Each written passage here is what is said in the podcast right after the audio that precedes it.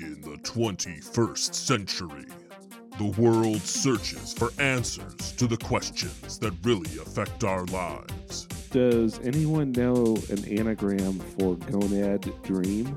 To debate the topics that really matter. Star Trek is in a good place right now. Yeah, I can't agree with you on that one. And be brave enough to state the truth. Movies just don't end that way. Three men dare to face what others fear. James. Oh, yeah, I, di- I didn't need that image. Jesse. Uh, I was thinking God or dog. Joash. I want Stan Lee to be the one to wield the Infinity Gauntlet and destroy Thanos.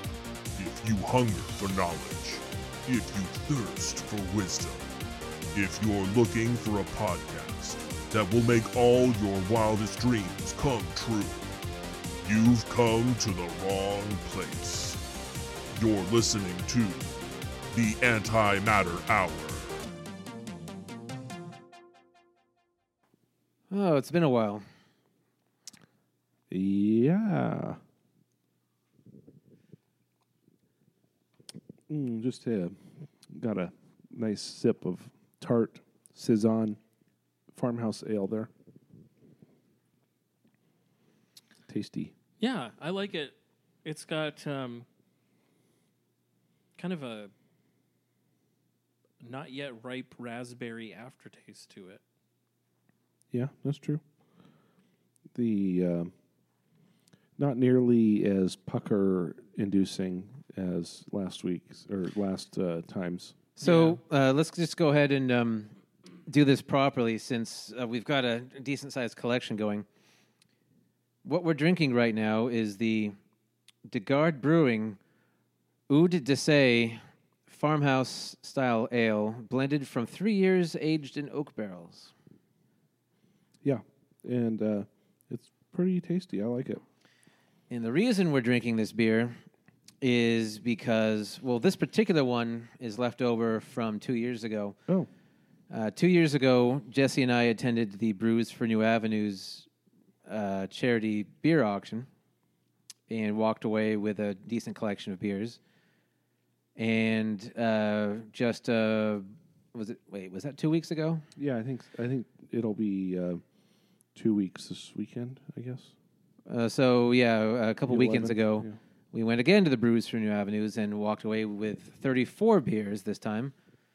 34 quote unquote rare beers. Nothing, nothing too outrageous. Just um, stuff that you wouldn't normally find, wouldn't commonly find in your local uh, bottle shop or tap room. Yeah, a, a little more rare than um, than it is typical for even even like a standard bottle shop or um, you know some of some of the beers we got you might find at Belmont Station or John's Market, but not certainly not all of them, and uh, maybe not even many of them because they're just you know small batches and from uh, you know, not necessarily exotic, but relatively uh, distant breweries. Yeah, I don't think I've ever seen a De Garde beer at the, our local bottle shop. Uh, I haven't really been looking necessarily. Anyway, there's not much need to look as we now have a collection that includes about 15 De Garde beers Yeah, and a, a wide selection of a few others. Um, so every time we try one of these, I think we should make sure we, you know, mention all the details we can about it. yeah. Uh, D- this particular beer is a wild uh, farmhouse blend, as you mentioned. Uh, three years of oak and oak tank uh, uh, matured Dessay batches. I don't know what that means. We're going to have to find out more about the Dessay style because several of our beers say that on it. Uh, presents expressive fruit character from the fermentation, a restrained acidity, and balancing oak and funk character, according to uh, uh, what is this? Uh, Untappd. Also, the uh, oh, uh, Joash's uh, uh, check-in uh, just appeared. Tart but not overwhelming. Somewhat of an underripe raspberry aftertaste. Oh, that's what you, you said. You did Yeah. say that. The community rates it at a 4.23. uh, and uh, De Garde Brewery. It's an interesting. Uh, uh, I don't know if it's a story. Uh, De Garde Brewery is just an interesting brewery. They're located in Tillamook, Oregon, on the Oregon coast.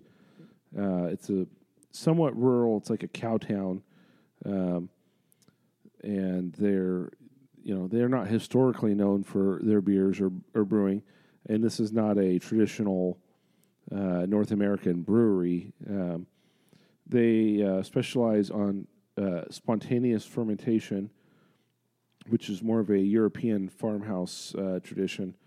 Um, that means that they use just wild yeast uh, that just happens to be in the local sort of flora and fauna to spontaneously drift onto their uh, fermentation vessel and start the fermentation process. Um, yeah. So anyway, uh, they're fairly uh, well known and well respected for that. Uh, For that aspect of brewing. yeah. And that and that particular uh, craft of doing sours or wild ales, uh, spontaneous fermentation, uh, barrel aging, cask aging, um, it not not not universally, but nearly always results uh, in a style uh, with that tart or sour type of characteristic. It's a characteristic of the yeast. Um, and uh, in the barrel aging process, the barrels are often uh, many many times, if not frequently, uh, aged like old oak wine barrels. So they'll extract tannins and uh, wine flavors from the barrels, and uh, sort of get that into the beer as well. So the long and the short of it is, all the beers we have from De Garde Brewing, and probably most of the beers in our now, I'm just going to keep calling it the rare beer collection, are fancier beers than we're ever likely to try uh, anywhere else. More more complicated anyway. Yeah. Yep, yum yum, yum yum yum. Yum yum yum. So, uh, like I said at the beginning, it's been a little while. We took last week off. We, we all had some, you know, uh, time conflicts, so we couldn't get together. So, what's been going on? Mm, I don't know. What's been I've- going on with you? I've been getting into board games quite a bit myself. Getting into suggests that you weren't into them before, which I happen to know was false. Well, let me put it. Uh, I guess I'll put it this way. I've been my my. Uh, I, I've always been into board games, but I should say I'm getting. I, I uh, Getting back into them. getting yeah, getting back into board You're games. devoting a higher percentage of your uh, available uh, time, Time, and yes. resources to playing uh, board games. Yeah, it was about I don't know, maybe a month ago, I think, when the three of us and another one of our friends, Aaron, got together and we played King of Tokyo. right. And that kind of reinvigorated w- me wanting to play board games. And that specific game, um, which is a, a game that was created by Richard Garfield, who was the head guy who s- kind of started Magic, Magic, the the Gathering. Gathering. Um, that- Also, a fan of lasagna. He also hates Mondays. Um, and uh, anyway, so that particular game I felt was a game that um, was um, had you know a, a level of s- of strategery. If you're, uh, Ooh. but um, But no lockbox. no, but uh, but uh, was simple enough to be able to pick up that you know young children could do it. So I ended up getting it and uh, play it with my kids quite a bit, and that kind of reinvigorated my interest in board games. And uh, I had a, a couple of more complex board games than your Monopoly, that sort of thing. One of them being Pandemic, and found that uh, Pandemic came out with uh, a few years ago what's called a legacy game, which is a style of game that takes a, a traditional board game that is played just once and then you kind of play it over and over again. But with legacy, it has a certain number of times that you play it, and as you play it, things affect the board game going forward on a permanent basis, and uh, and then once you've played it, you can't play it anything beyond that unless you have some sort of reset pack or something. Yeah, it took me by surprise when we were playing that game, and at one point you just literally ripped up one of the cards because it told you to destroy the card. Right. It's that point, and at the point when once we started applying stickers to the uh, game pieces and the game board, that I uh, then understood the full. I think the full sort of meaning of uh, why it's a legacy. Right. Yeah, and um, it, it's an it's an interesting concept in that uh, and everyone that gets that board game is going to end up having kind of a different outcome to some degree because you don't choose the same things and different events may occur that sort of thing. But uh, it just it adds it kind of adds to the stakes of the board game a little bit. You know no one who gets a board game is used to tearing up pieces. Usually it's preserving them that sort of thing. So it just kind of adds a, a slight level of excitement and we ended up uh, playing uh, pandemic legacy season one uh, the first two months because we won both times and that was a lot really exciting so i'm excited. There's another board game i'm looking to get called red dragon inn and stuff like that so that's what i've been up to. Do you think that kind of legacy board game sort of appeals to people? Because, uh, like mo- most commonly, when somebody buys a uh, one of these like strategy games, a lot of pieces, and it's kind of involved, that they typically only play it a handful of times in, in, in its lifetime, and so why not make it more of a lasting sort of a thing rather than your typical, you know, you play it once and then you just repeat and repeat and repeat. This time you know you play it once and then there's lasting lasting effects for the next time which has lasting effects for the next time.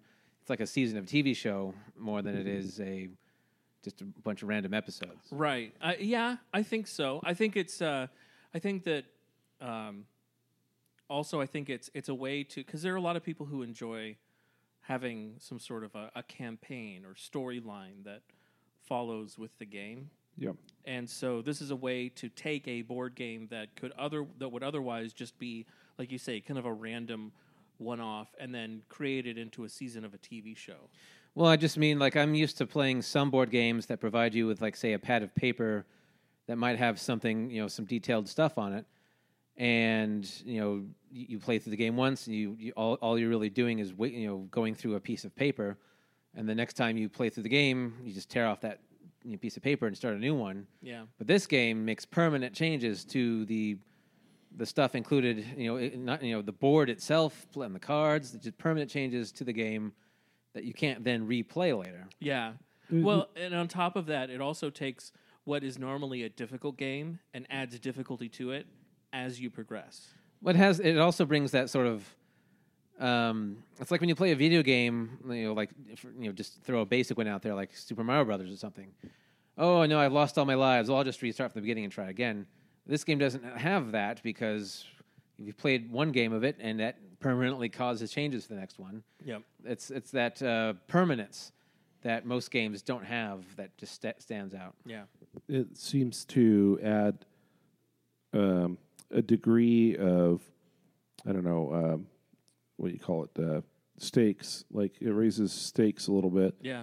and then it also uh, I don't know. I think I've got the wrong term, but I was going to say it uh, makes it a little bit more immersive. But I don't think necessarily the that aspect adds to the immersion, but it but it does sort of It it it it it, it gives weight to the decisions that you make.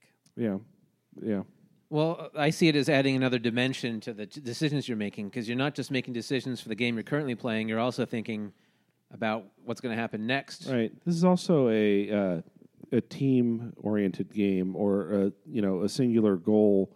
Uh, mm, yeah, a singular goal, but each each player is encouraged. You know, is compelled to uh, um, think of what the others players. You know, what's coming ahead for your character can do different actions than my character, and uh, we can you know, ultimately, um, you know you want to sort of create one sort of decision as a group, Yeah. but you know if there's conflict or differing opinions, then uh, you know it really sort of that that's an element.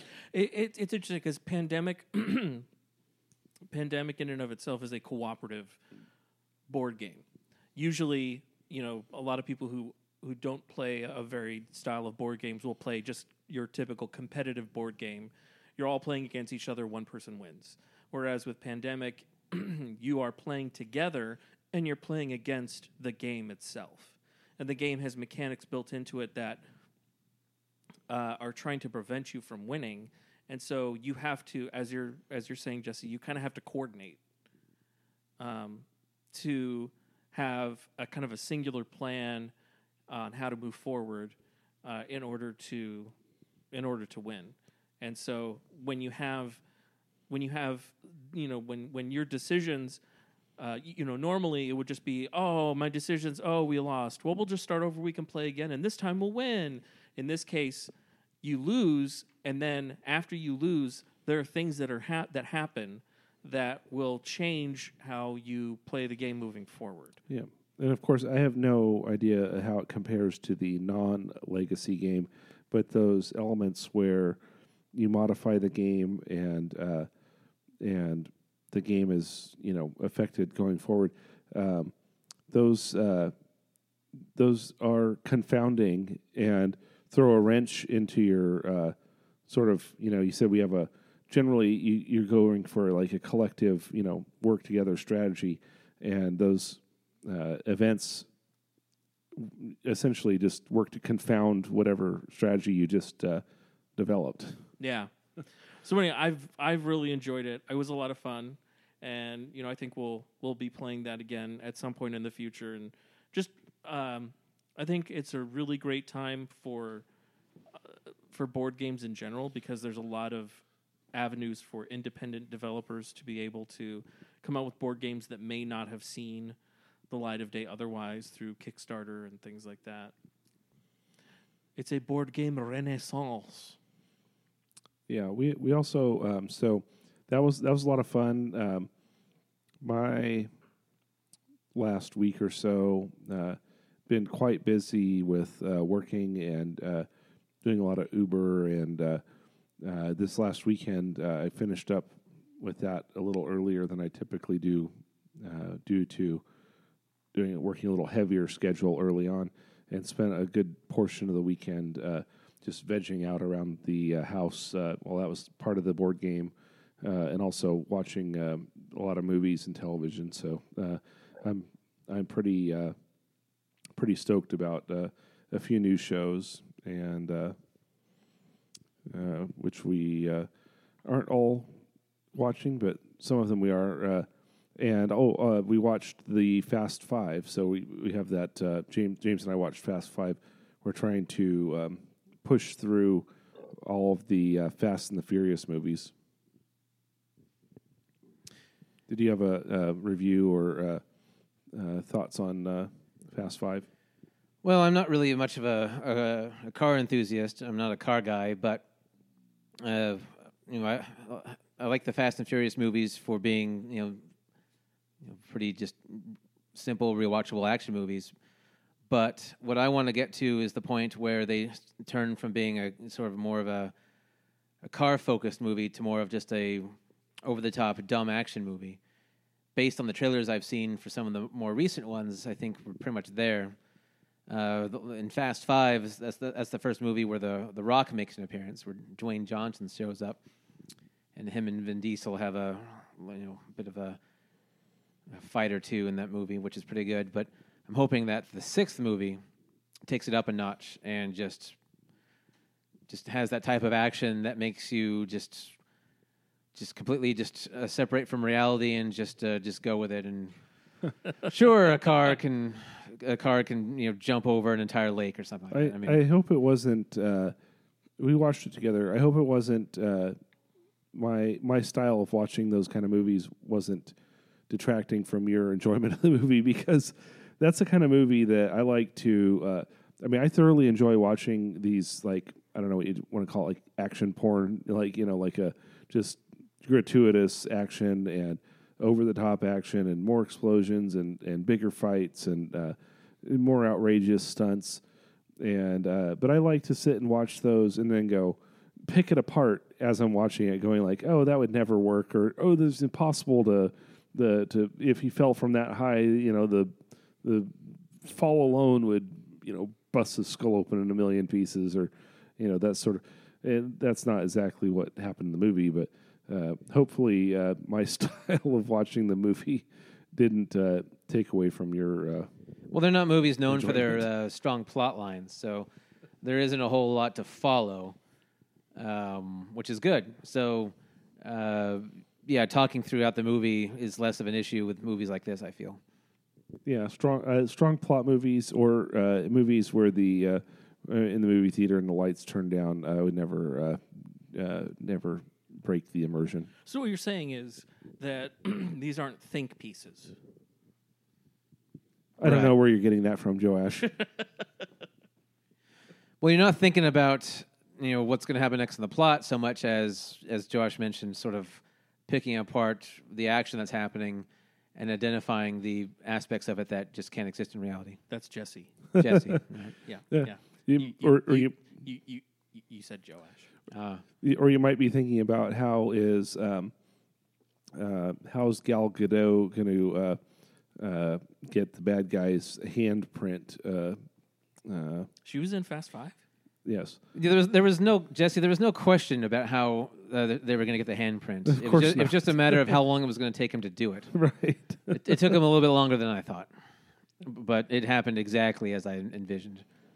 yeah, uh, Gal Gadot uh, and uh, who else was in that? Uh, Jord- oh, it's all the regular uh, the regulars: uh, Vin Diesel, Paul Walker, Jordana Brewster.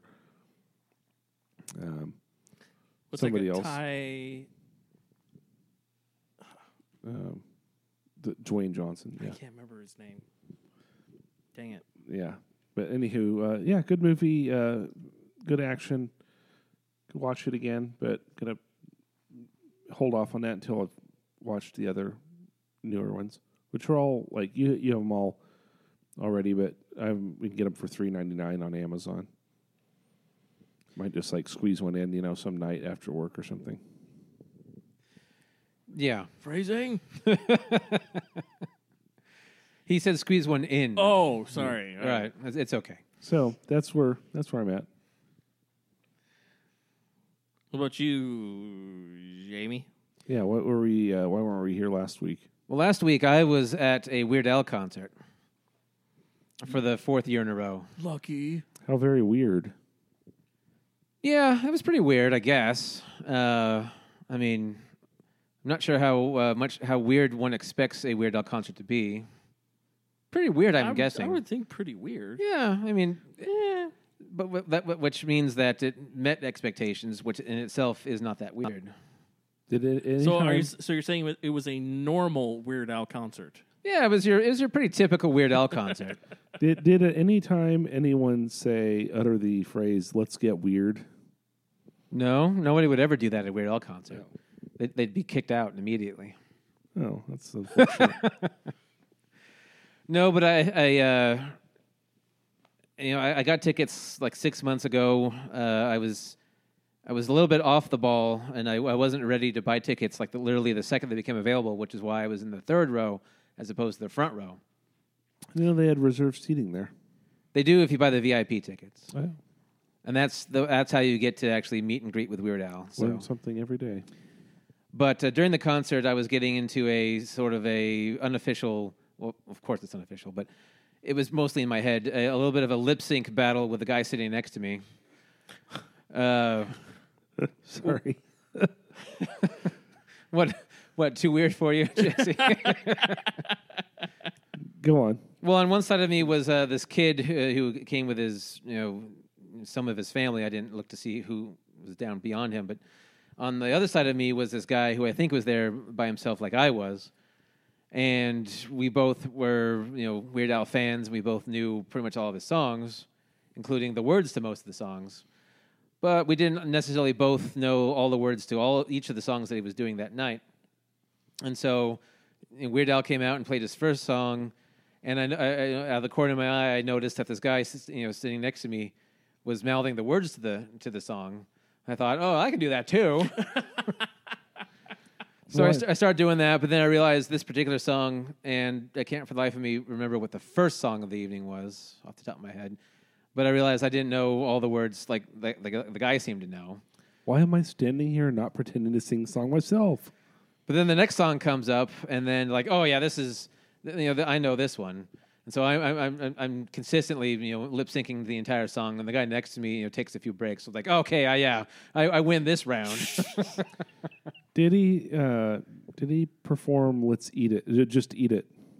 I don't think he's doing any of the Michael Jackson stuff. no, Oh, he, he stopped right? doing Michael Jackson Oh. songs based off that uh, Return to Neverland Oh, thing. Woe is me. Woe is me. But he did play my favorite song of his, which is "Dare to Be Stupid." Oh my gosh. And not only did he play it, uh, so okay, so the first half, the, the, concert was in three parts. The first part was just the orchestra because in this in, in his in his current tour, he's got a forty piece orchestra every time he plays, which is new. And so uh, just to make sure that you know they you know prove that they ex- exist and play and can play you know music properly, the first part of the song is just the symph- the, the orchestra going through um, some stuff. They played uh, the Indiana Jones suite, the Superman suite, and the Star Wars suite, and that was all before Weird Al made an appearance. So that was the first sort of third of the concert. Then Weird Al came out and uh, you know did some songs. You know, you know, he was on stage the entire time. Uh, uh, you know, he wasn't leaving, coming back, and doing costume changes or anything. Just song after song after song for this part. And then the last third, they would um, take breaks in between the songs, play some stuff on the screen. Some because Weird Al's been in various movies and TV shows and things over the years. They play clips of those, and when they, when they would come back, both Weird Al and his um, his band, Band, I guess yeah. you'd call it, the the band that basically he's always played with, they- they'd be in costume. And one time he comes out there, and they're all wearing these yellow jumpsuits with the uh, the red Oh, red yeah, hats. yeah, yeah, yeah. And uh, it's Dare to Be Stupid. Dare to Be Stupid played with a 40 piece orchestra. And uh, there was a trio of women that were uh, sort of the backing singers, I guess. And uh, yeah, that was, that was awesome.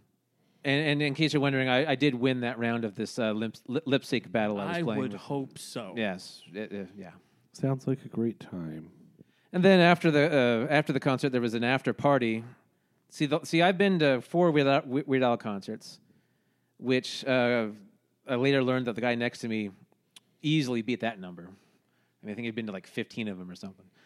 But uh, I've been to see Weird Al in concert twice at this particular venue up at Edgefield, and the last time he was there, when you purchased a, a meet and greet ticket, there was a, a party before the concert where you do things like spin the wheel of fish Oh my gosh. and uh, whatnot. But this time, the party was after the concert. So after the concert, we were escorted to the after party venue, and we sat down, and it was all uh, it was all very very classy. They had this fake fireplace going. They were playing, uh, you know, classical music. There's a, I should show you uh, the uh, this picture. They had a Weird Al in a, in a frame, you know, wearing some sort of like, you know, Renaissance Sm- era Smoking. Oh, Renaissance era? yeah, Oh, just okay. you know, really, yeah, uh, like classical style, like garb or whatever.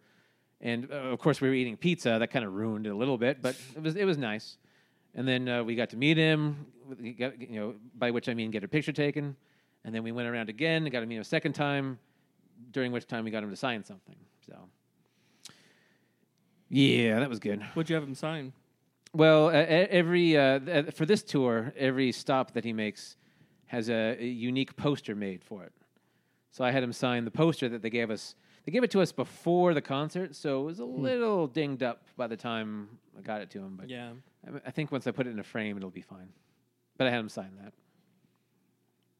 That's cool. So, was yeah, it was it fun. like a uh, not a caricature, but like a art like a, art- concert poster with like sort of an art aspect to it? Uh, No, no, not at all. Oh. Uh, I can't bring it up here, but I'll, I'll show it to you. There's nothing. It, it's it's weird. I'll give it. I'll, I'll, I'll describe it as. I was just wondering because I've seen in many of the McMenamins properties I've been to, they have uh, concert posters from all many, if not all, of their past concerts, like uh, framed and and uh, posted up on the walls, sort of as an art. Uh, I don't think they'll think- do this one. Uh, the, the poster wasn't made by McMenamins or Edgefield. It was made by the tour. uh, Um, and this doesn't seem to fit with their style. Um, it's a very stylized poster representing the so- uh, the song "Like a Surgeon." Oh, jeez. I don't. Yeah, I just don't think uh, Edgefield would be hanging on their walls. you mean his song is like a surgeon, not like a sturgeon? No, it's like a surgeon cutting for the very first time. Oh, okay. yeah. You've never heard that song? No, no. I would one of if his I had to classics. guess, I would have guessed like a sturgeon. Uh, see, now you, you're you're you're under, underestimating the, the genius of Weird Al. Yeah. You- You're going you're going one level too far. Yes, indeed. Anyway, that's what I was doing last week. Yeah. So um, everybody had a uh, week of varying activities. No, no trivia last week. Nope. But trivia today, we won. As usual, uh, we pulled it together in the last round or two. Yep. Yeah, I had a very weird. I guess uh, that's unironically uh, weird uh, feel to it tonight. it felt like me to me like we were having an unsuccessful uh, trivia. Well, one of the rounds, which just I did, I it, it was almost like it was almost like they were running out of ideas, and so they felt like they had to just come up with something. And the round, the the theme of the round was called "What's a Harry Potter," and it, all it was was just random questions that had a Harry Potter themed pun shoehorned into it. Well, they weren't really puns even. The the questions themselves had like a particular term from a Harry Potter yeah, book, in like them. an analogy or or like something. but the answers were just you know completely unrelated to Harry Potter. Yeah. Yeah, a, a lot of the questions tonight had a uh, feel like not not I wouldn't say like just a lazy, just kind of a boring feel to them, and uh, it was also compounded by the fact that there was a uh, uh, training in training trivia host whose uh, microphone skills were not up to up to snuff, so to speak, Well, we're, And- we're comparing him to Rob. and a gr- well also a group behind us that was being very loud and distracting. I mean, the bar is open, so you can't really tell them to shut up because the bar's open, and they were not playing trivia; they were there to enjoy themselves. But we did tell one group to shut up. This this guy that was shouting out the answers, who wasn't even playing, we told him to shut up real good. Yeah, yeah, in a friendly but not entirely facetious way. Yeah. Well, okay, so you walk into a bar. There's a guy at a microphone who is asking questions. And no one else is talking when he's asking the questions. Do you just shout the answer out? If you're that guy, the answer is yes. You do shout out the oh, answers. oh, okay. Yeah, of course. Well, to his credit, he may not have. It may not have registered with him because perhaps like the first fifteen answers he didn't know, and then the first one he did know, it just sort of clicked, and then boom.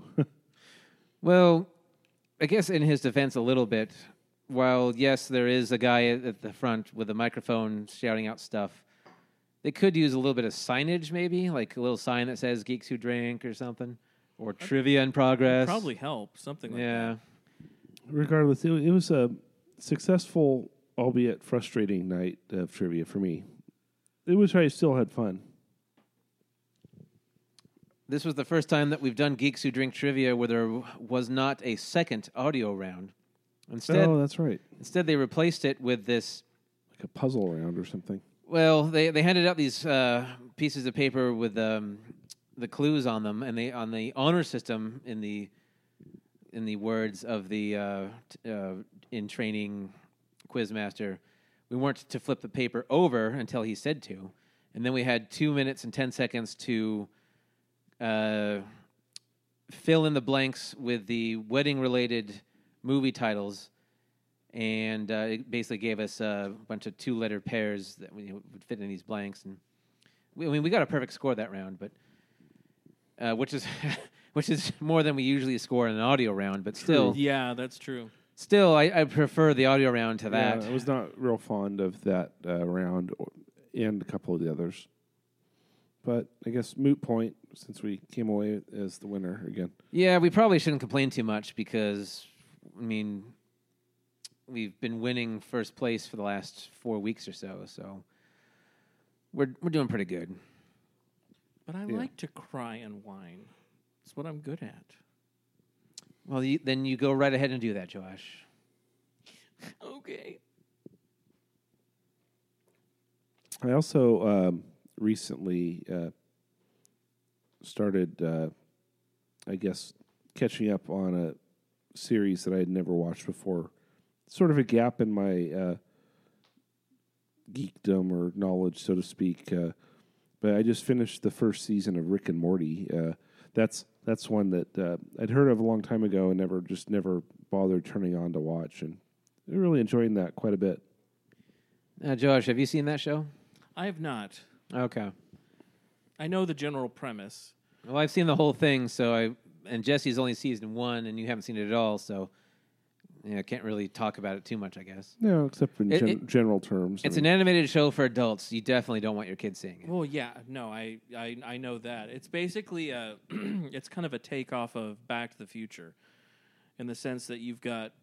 Very, very loosely, though. Uh, Yeah. I mean, uh, thematically, you have, you have the the same characters, except that, uh, well, So, sort of. They, they they do have expanded uh, sort of.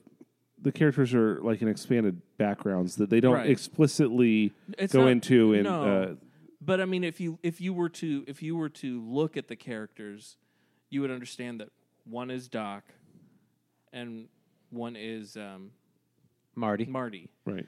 Yeah, I think I feel like when the creators of the show started it, that's where they started from.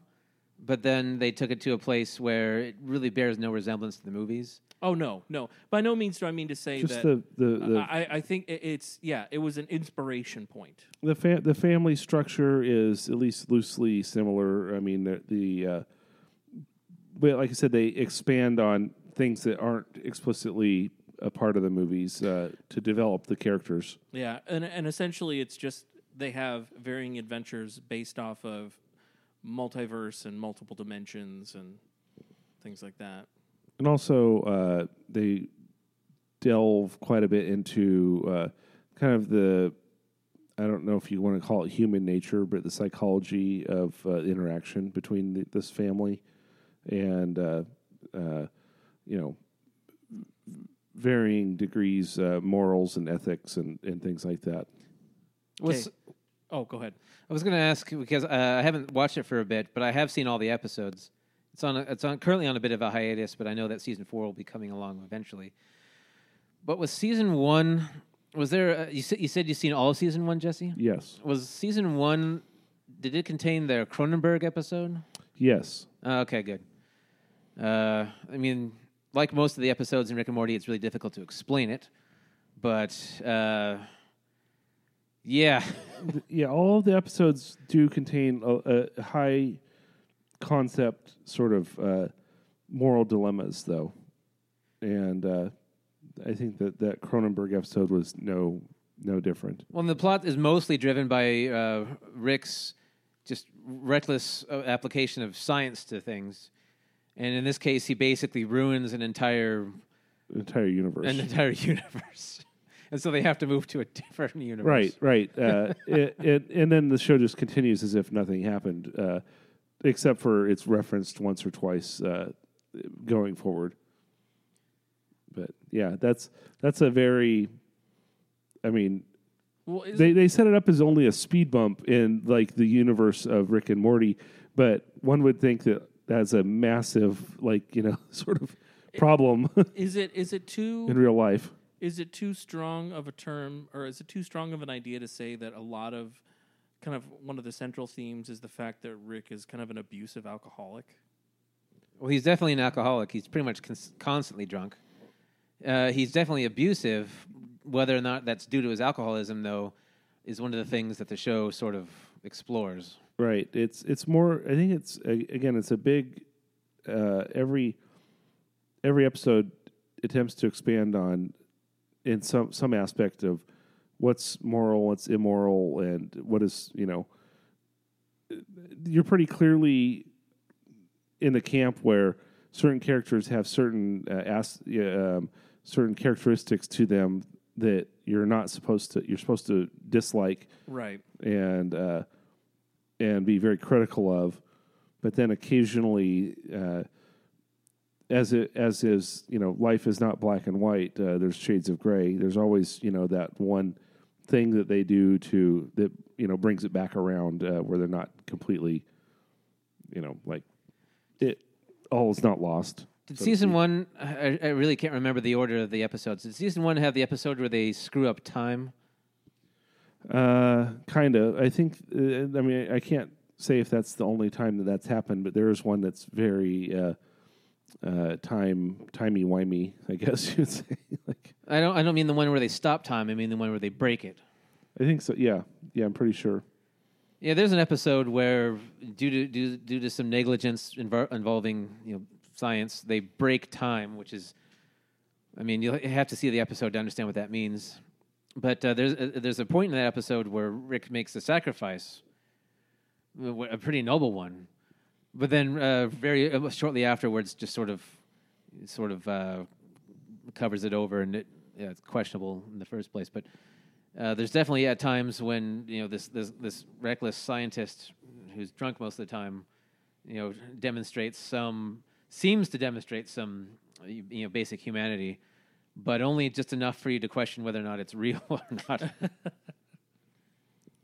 Yeah. So it's a great. I I, I would- would venture as far to say, uh, it's a great show, but it's a it, it's no um, no urgency to go out and and watch it. You could anytime you have extra time, you could just start it up and power through a season real quick.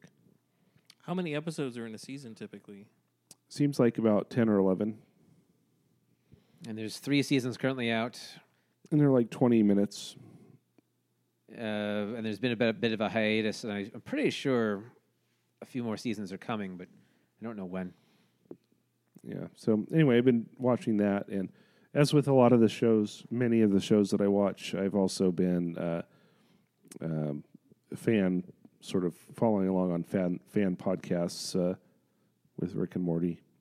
Currently, I listen to a podcast that uh, analyzes and discusses the uh, HBO Hard Knocks, uh, HBO's Succession, uh, Rick and Morty and what other uh, can't think of any others that I'm actively following right now that are TV show po- oh just uh, you know some of the latest movie release podcasts I don't know that we want to be talking about other podcasts right now. no no no I think that'd be make a very interesting segment uh, on uh, on this podcast it's a po- podcast review Yeah, I'm thinking. I don't know. Let's uh, maybe we should talk about something else.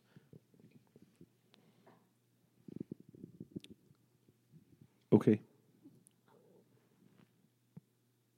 So how about that? um uh, uh, the, the Disney Sony uh, conflict over uh, Spider Man. That's pretty recent. I think it's just in the last day or two. Yeah. so my question uh, after thinking about it a little bit longer is uh, why doesn't uh, Disney just buy Sony Well, th- they may not have the uh, capital to buy another movie studio right now. Well, it's, and it's not just a movie studio. I mean, you'd have to be negotiating that particular part out of the rest of the corporation of Sony, and Sony's fairly fairly large. Yeah, but Sony Pictures, and I don't know how the ownership of Spider Man works, but Sony Pictures hasn't been doing so well, especially with their comic book offerings lately. I mean, they, they have one success that I can think of, which is Spider Man Into the Spider Verse, Yeah. an animated movie. And I think that Venom movie was somewhat well received. It, I, I think it warranted a sequel in the, in how well it did box office wise. But it hasn't been that long since the second attempt by Sony to do a Fantastic Four movie, which was awful. That wasn't Sony. That wasn't Sony. That was Fox. Fox had Fantastic Four. Yeah. Oh, Which What is why which is why it's a part of Phase Four. oh, they absorbed Fantastic. Uh, uh, Disney absorbed Fantastic Four. Yes, and X Men. The only the only Marvel thing that Sony owns is Spider Man. That's it. Oh, okay. I, I just figured they'd owned a few more. Sony's market cap is uh, let's see here. Yeah, I guess that all they've done is Spider Man. Seventy billion. I guess that is pretty big. I thought I didn't think it was that big. Well, yeah, because you have all of the electronic offerings, as well as probably some other subsidiaries that they own. Do they still own uh, CBS? CBS is a like Time Warner, isn't it? Yeah, I thought it was NBC. no, NBC is is uh, Comcast. Or wait, CBS. Oh, Comcast Universal. Yeah. yeah, Comcast Universal owns NBC. So CBS doesn't own a, a network station. CBS is a Yeah, network. Sorry, S- Sony doesn't own a network station. Uh, I don't think I don't so. think so. Maybe maybe another, maybe a overseas network. Yeah, Well, my take on it is there's some stuff happening now that's it's it's public, but it really should just be happening in the boardroom or whatever. Uh, and I just don't see any chance that there won't be another Spider-Man movie as part of the MCU because everybody involved likes money. Yeah, It's just a question of this is all we're seeing right now is just a tactic by uh, various parties to get more of the money. yeah. It's. I feel like it's a lot of posturing. Yeah. I mean, I, yeah. Sony uh, at this point knows that they'll they'll make more money with a MCU Spider-Man than they will with rebooting for the third time. I think the third time, the you know the Spider-Man in house. Um, so I think over the next few days or weeks, we'll eventually here a, a, deal is made, and there'll be a there'll be another Spider-Man in the MCU, but maybe not for Phase Four. But at this point, with the MCU as a whole, I think. I mean, I don't, I don't. I mean, I'm sure they have a plan, but their Phase Four just seems a little bit unfocused, introducing a whole bunch of new things, a whole bunch of new movies and shows, and I don't know which direction they're taking it in. But It'll be it'll be difficult to say because we don't know what the overarching plot is going to be to, to to Phase Four. Up until now, there's been a way to at least be have somewhat predicted kind of what what direction things were going in because we understood it's all about the Infinity Gauntlet and the Infinity Wars and stuff like that. But now that that arch that overarching plot has gone away with, we don't know what the next one's going to be. It's going to be something. I mean, they have a movie of the Eternals for crying out loud. Yep. So it's going to be something that's universal wide, possibly multiverse wide. well, at this point, I feel like, I mean, th- this whole time, and the Disney or Marvel and the MCU has been breaking new ground in terms of superhero movies. And it was all about Endgame. It was all about the Infinity Gauntlet and all that stuff. That's done now. Yeah. And I don't know. I mean, th- th- this is now again new territory, so they're going to have to figure it out. You know what it- what it means from here forward because you know they, they've been breaking new ground the whole time, and that's and they're still doing that. So I'm really, really interested to see what Kevin Feige does with the X Men. is he going to do anything with the X Men? Yes. Okay. X Men and Fantastic Four are going to be in Phase Four, and Kevin Feige's like favorite comic book was the X Men. He said that multiple times. So Well, we just had an X Men movie come out from Fox, Dark Phoenix. which wa- was poorly received. I mean, I haven't bothered s- to see an X Men movie for a long time. yeah, Um, the- I mean, the last the last movie I saw, which was in the X Men universe, was Logan, and that was okay. It wasn't really an action movie. It was kind of actiony, I guess, but I enjoyed Logan. I enjoyed Logan quite a bit. Yeah, well, I didn't. I, I, I didn't dislike it, but it wasn't. Yeah, the uh, the MCU is going to have to, or Disney and the MCU now, and is going to have to reboot the X Men. Yeah. and basically tell new stories Yep. and bring back characters that we've seen before, with- played by different actors, and hopefully do a better job of it. It'll be really interesting to see what they do with Deadpool too. Yeah, I just don't know uh, if if they Disneyfy in quotes Deadpool too much, it w- won't be good. Yeah, I think that one's. I think that one's safe, uh, Yeah. and I think they're pretty much in kind of fuck it, just throw whatever we want up against the wall mode. With, I mean, I think that sentence was actually on the memo that um, Eisenberg wrote to uh, wrote to Kevin Feige. oh, is that right? Yeah. No. As a uh, quick matter of correction, uh, I was just noticing uh, uh, CBS isn't a uh, Oh, it's owned by Time another. Warner? No, it's not owned by another company. It's uh, it's privately held still Oh. by uh, uh, controlling interest uh, Sumner Redstone, uh, who also owns a controlling interest in Viacom. So CBS is- is sort of a Viacom uh, parallel. CBS and Viacom are both uh, sort of in semi partnership, and uh, They used the- to be in league with Paramount too. yeah, it, it, in there, I didn't check that. There may still be some relationship there, but uh, apparently they're the ninth largest media company uh, worldwide, um, and that would make them actually coincidentally uh, probably the closest parallel to the media company depicted in the movie or the TV show Succession, Succession. that I'm watching, uh, because they mentioned somewhere that they're the eighth or ninth largest media conglomerate, um, and uh, but their goal uh, in the show it's, it's such a good show. Uh, we haven't talked about it too much, but the goal in the show is for the the family's patriarch uh, states very emphatically and boldly they will be the last uh, legacy media conglomerate standing and the largest media conglomerate in the world. That's like his his like stomping on the ground and pounding his fists on the table uh, kind of goal. So in that way, he sort of could be seen as like a Sumner Redstone or Rupert Murdoch type, Right. the legacy style of kind of media. CBS's big thing right now is that they own Star Trek. At least the TV show. Not the movies. That's Right. still owned by Paramount. Yeah. But Which is why they're the, uh, they're releasing that uh, Picard show sometime. I don't Yeah. know when soon. I hope. that's going to that that's going to give a pretty good influx of membership to CBS's uh, All Access. Yeah, I haven't subscribed yet, but I will for that. Yeah. Yeah, me too. Yep.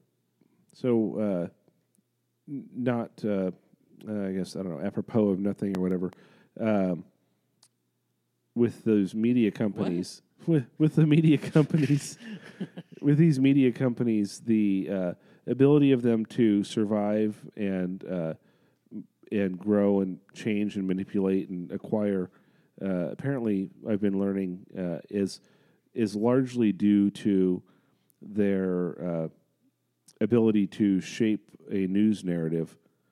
Um, that's uh, only only the companies with a currently with a traditional like legacy news network. Uh, so like your ABC, NBC, CBS, Fox are the companies that are still able to kind of withstand like the technology uh, boom and the technology s- kind of studios coming out um, because those news networks give them sort of a bully pulpit and uh, and uh, kind of just an upper hand on on some newer media, I guess. Well, yeah, that's how. I mean, that's you see that a lot within the YouTube space. You'll have a situation where something will happen within YouTube, and then you've got like the Wall Street Journal and CNN and all these news networks will carry it, and they tend to over simplify, which means that they like overhype things, like the whole thing where you know PewDiePie is a white supremacist Oh, yeah. because of this stuff and whatever, and it's like no, that's not true, but it's a way for them to kind of I- instigate what was called the adpocalypse, where you had a lot of ad com- a lot of large companies pulling ad support because it was looking bad for them to be added onto that and that sort of thing. So it's kind of like what you're talking about, where it's like YouTube is this kind of it's like the wild west of media right now Yeah. and you have a lot of these kind of traditional legacy companies that are looking at it and saying there's a lot there's too much money being spent over there and not enough money being funneled our way as far as ads are concerned Yeah. so what are some ways that we can shape things to kind of Well, they have the trusted name, trusted brand, trusted uh, uh, news faces, Yeah. and uh, personalities, and and um so it's a channel that people look back to for legitimacy. People trust what they see on YouTube. yeah It's the twelve-year-olds. i mean it's it's not so much a matter of trusting what they see on YouTube. It's it's a matter. It's just a matter of, Of tuning of- into of YouTube. Tuning into YouTube. How many eyes are being there? And the thing with YouTube is that they broadcast and project the number of eyes that are seen there. So it's a lot easier to be able to quantify that and sell that to ad companies. You know, to be able to say, look, these are the number of unique views that are on this video or that we get, you know, within this category or however. and and they sold. essentially there's nobody that really uh, there's not really a open source way of verifying that. So essentially, they just have to sort of trust people. Like oh, Twitter says they have hundred million active users every month, and Right. Facebook says they have 1.7 billion active users every month. Those are proprietary numbers, so they can say whatever they want. Nobody can really uh, question it. Yeah. Yeah, this is all getting too close to uh, Real life stuff. to uh, too, he- re- too real life. heavy, Too heavy. Yeah, let's. Uh, who has who's got something that uh, we were just talking about Spider Man. Let's let's talk about something like that again. Sony. So, so it's interesting. Uh, there's, um, I think Gamescom is coming up pretty soon, and it's going to be interesting because there's a lot of people that are speculating that the Switch may be getting Super Nintendo games, or Nintendo may be adding Super Nintendo games to their um, online subscription. There's speculation because I believe Nintendo either registered a patent or something for a SNES style controller, Yeah, which is what they did right before they released the Nintendo Entertainment System online to allow you to play regular Nintendo games. So they're just drawing a conclusion from that, but Yeah. nothing's been announced yet. so it'll be interesting because if that happens, that Sounds like fun. Oh my gosh, Super Nint- having some. I- uh, I mean, most likely you're going to see a lot of first party games on there, but still, that's a lot of really good first party Super Nintendo games. I'm hoping, I'm hoping that maybe Super Mario RPG will be on there. I'm just confused why it's taken Nintendo so long to get to this point. Because with the previous systems, the they had the Wii, they had the Wii U. Uh, when you had those systems, you could get the Virtual Console and download Nintendo and Super Nintendo, and I think in some cases N64 games. No, No, no N64 games. no Okay. N64 games. For whatever reason, those were too difficult to emulate. Well, whatever the case is, just right off the bat, you can get Nintendo and Super Nintendo games, and you didn't have to go online to play them. You could download them, you know, purchase them for a small fee, and then play them offline from that point. Yeah.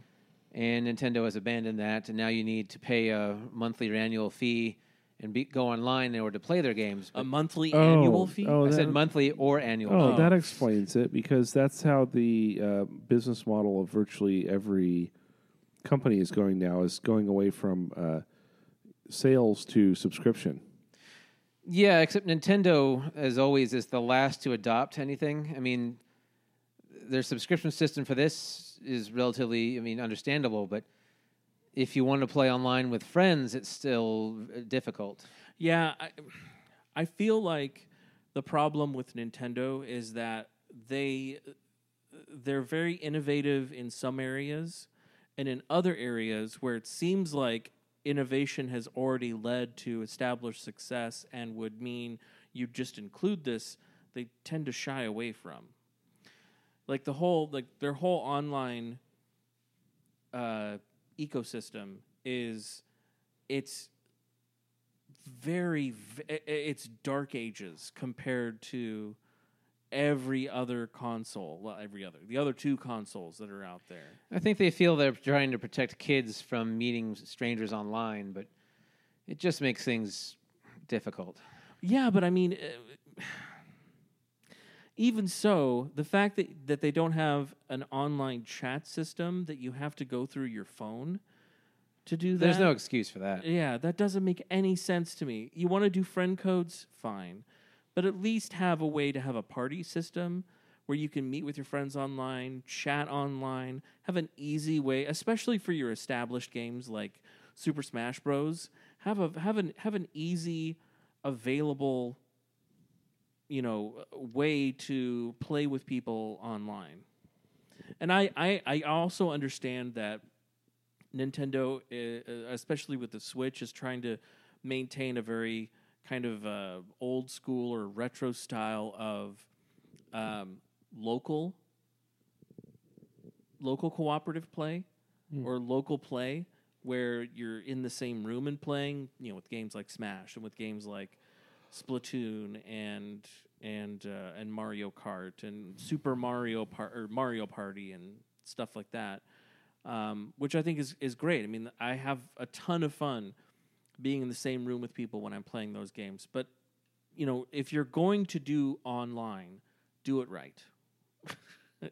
You know this and, and it seems like they uh, it, it just it seemed i don't know. It seems like they uh it seems like they don't understand how to do it right almost like they they they just want to ignore After this amount of time, they can't possibly not understand it. They just are just rejecting it. i guess Quote of the night: "Do it right." do it right yeah just i don't know but um i'm looking forward to uh the remake of link's awakening i think that's going to be a lot of fun and uh, we will finally get a full release of pokemon on a uh, on the console as opposed to it just being on the handheld. I kind of th- I kind of think that I kind of think that they're not going to be doing any sort of uh, handheld system outside of the Switch at this point. Well, it, it's both a handheld and a uh, home-based system. Yeah, but I mean with the Switch Lite, you're looking at just a handheld system at that point. Yeah, they did something similar with the uh, 3DS. Uh, they released the 3DS, and then they said, nah, maybe some people don't want all the bells and whistles, so here's the 2DS. And then here's the new 2DS and the new 2DS XL. Is the name of the new Switch going to be the new Switch? You you mean the Switch Lite or No, they're doing a new one that has a longer battery life? longer battery. No, No, it no, they've already done that one. Yeah. Uh, they're doing a new one that's got like a better processor and a glass screen and stuff.